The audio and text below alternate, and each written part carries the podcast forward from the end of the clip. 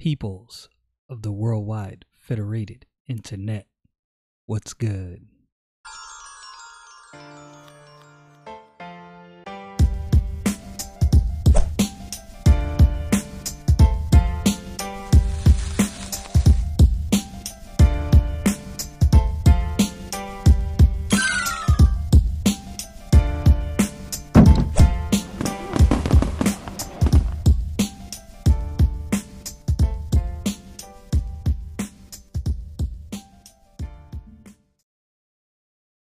So, I'm reading through the book of Exodus and I get to chapter 5. And it's fairly simple, fairly cut and dry.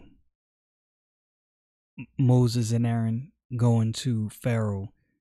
But I started to ask myself some simple questions because I think what happens is we disconnect ourselves from what's going on in the Bible by seeing things in a in a more complicated light sometimes than is necessary. So if you if you read the if you read the account and you say to yourself, "Okay, I'm Pharaoh. Let me put myself in Pharaoh's shoes."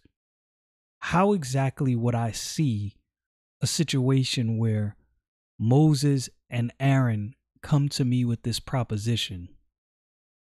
And at some point, what would be going through my mind? So I'm going to take this journey and ask myself some questions, and you're going to join me for this. So, Exodus chapter 5, verse 1. Let's get into this. And afterward, Moses and Aaron went in and told Pharaoh, Thus saith the Lord God of Israel let my people go, that they may hold a feast unto me in the wilderness.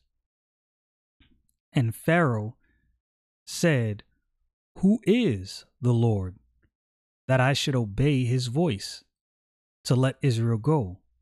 I know not the Lord, neither will I let Israel go. Now put yourself in Pharaoh's shoes. From a young man to this point, all you know of the Hebrew people is that they are your slave labor. That doesn't make it right, and that doesn't mean that Pharaoh doesn't realize internally that there's something wrong with the situation and the relationship between the Egyptians and the Hebrews. But this is all you know. I don't know how much Pharaoh knew about the Most High God of heaven and earth that the Hebrews worshiped, I'm going to assume he didn't know much. Remember, several generations have gone by, and the Egyptians don't even know anything about Joseph and how Joseph not only saved his family from famine, but he also saved Egypt. Pharaoh has no idea about that account. That that information was lost in translation. The importance of what happened and the importance of how Joseph helped Egypt through a hard time has not been translated from generation to generation. So he knows nothing about that. So is his response to what Moses and Aaron and the elders of Israel bring is his response an unreasonable an unreasonable response. Now my question is not is it a good response? My question is not is it an immoral response? My question is is it an unreasonable response? Meaning can I understand why he said what he said? Legitimately, I can. Now, that doesn't make this right because I think in verse 2, we actually, he asked a question that I honestly think if anyone honestly asked this question, and even in his heart, I believe he had the answer. And what he said is, and Pharaoh said, Who is the Lord? That I should obey his voice to let Israel go. I know not the Lord, neither will I let Israel go. Now, again, this is all Pharaoh knows. But at some point, so God has done things in us eternally, and I wish I would have wrote down wrote down a couple verses dealing with this because some come to mind loosely. But people try to escape certain truths, and they try to base their escape of that truth on ignorance. And I don't think you can really do that at some level because the very God that created us and everything on the planet also created our hearts and our brains and our ability to reason. So, at some point in Pharaoh's heart, even if he doesn't know, right? Like I said, just being realistic, being reasonable, he has no idea who the Most High God of heaven and earth is. But at some point within his heart, he has to know what's going on with the Hebrews and how we're treating these people is not right. That in and of itself is a witness against himself. Uh verse 3 And they said, The God of the Hebrews hath met with us. Let us go, we pray thee, three days' journey into the desert and sacrifice unto the Lord our God, lest he fall upon us with pestilence or with the sword. So now there's an ultimatum. Now I'm I'm just keeping it real. Pharaoh being in his position, this is an this is a, a, a authoritarian style rule, right? So Pharaoh in this setting, he is the, the, the supreme authority in his land physically. So I imagine he doesn't like his authority being challenged. So again, this is how he grew up. So when they say this to uh to Pharaoh, I imagine at this point he's like, "Oh, so they're challenging me and they're giving me an ultimatum. Let me know what their god is going to do if they're not allowed to go into the desert and sacrifice to him. Now, here's another thing that's interesting.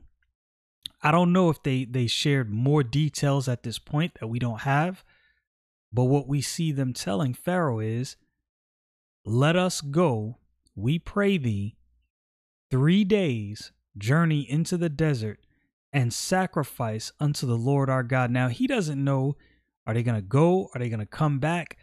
Did they let him know that God is, you know, wanting them to be from under the bondage of Egypt?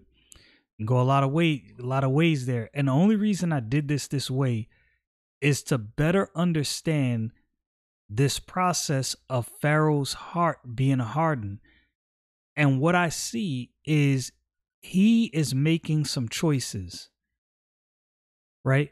I, I believe God removed restraints and Pharaoh is making some choices of his own free will, right? He's steepled in his authority. He doesn't know who the Hebrews worship. And he's really not thinking about the treatment that that the Egyptians have executed upon the Hebrew people. I'm sure in his heart he has to know there's something wrong with it, but he's going past all of these things. All right, so verse 4 And the king of Egypt said unto them, Wherefore do ye Moses and Aaron let the people from their works get you unto your burdens? So, if I had to, to guesstimate what happened, Moses and Aaron meet with the elders. The children of Israel realize our cry has been heard. We are going to be set free. So if you are excited, right? You're in bondage all these years, you're excited. You're thinking to yourself, all right, this is it. We're going to be set free. We're not going to be any longer under this. You're probably going to stop working. All, all the excitement swells up and you just done. You ready to get out of there. So I, I imagine work at this point probably came to a screeching halt, which again angered Pharaoh even further. And in verse 6, and Pharaoh commanded the same day that the taskmasters of the uh, of the people um and their offices saying now this is where it's going to get it's about to get real for the children of Israel ye shall no more give the people straw to make brick as heretofore let them go and gather straw for themselves and the tale of the bricks um which they did make heretofore ye shall lay upon them. Ye shall not diminish aught thereof for they be idle. Therefore they cry saying let us go and sacrifice unto our god let uh, there more work be laid upon them that they may labor therein and let them not regard vain words. So he's pretty much thinking, all right, Moses and Aaron, they're full of it. We don't need to listen to their empty words. Now these people are going to have to make brick without straw, and they're going to maintain the same output they've always had, and we're going to put an even bigger burden on them. So you would think at this point the children of Israel have got to be thinking things are going to get better, but that's not what happens things actually gets worse. But I wonder if what's going on in Pharaoh's heart is similar to what happened to the apostle Paul when he consented to the death of Stephen. The difference is there's no conversion by Pharaoh in this account. But I wonder if a similar thing happened. Like in his heart, he knows there's something wrong. In his heart, he knows that what Moses and Aaron and the elders of Israel is telling him is true. And I think his own actions bear witness against him, right? Like when a person does something wrong, you ever notice that people, when they do something wrong and they know it's wrong, they get angry at you like it's your problem, like you did something. And that leaves you thinking, wait a minute, you like you're the one that did wrong. Why are you mad at me? And I honestly think it's because in their heart, their actions have condemned them and they know it. They know what they've done is wrong. And instead of acquiescing to what's going on, like, yeah, I'm wrong. I definitely need to fix this. They just go even further into whatever it is they were doing at that moment. Uh let's go verse 11 through 13. Go ye Get you straw where ye can find it, yet not aught of your work shall be diminished. So the people were scattered abroad throughout all the land of Egypt to gather stubble instead of straw. And the taskmasters hasted them, saying, Fulfill your works, your daily task, as when there were as when there was straw. So their burden has not decreased and they have to put out they have to have the same output they had when they had straw but now they don't have straw why did pharaoh do this again these are just questions that i that i ask myself initially like i said to start his the, the what pharaoh knows the reality of his life is being challenged he has to he has some questions that have to be answered now.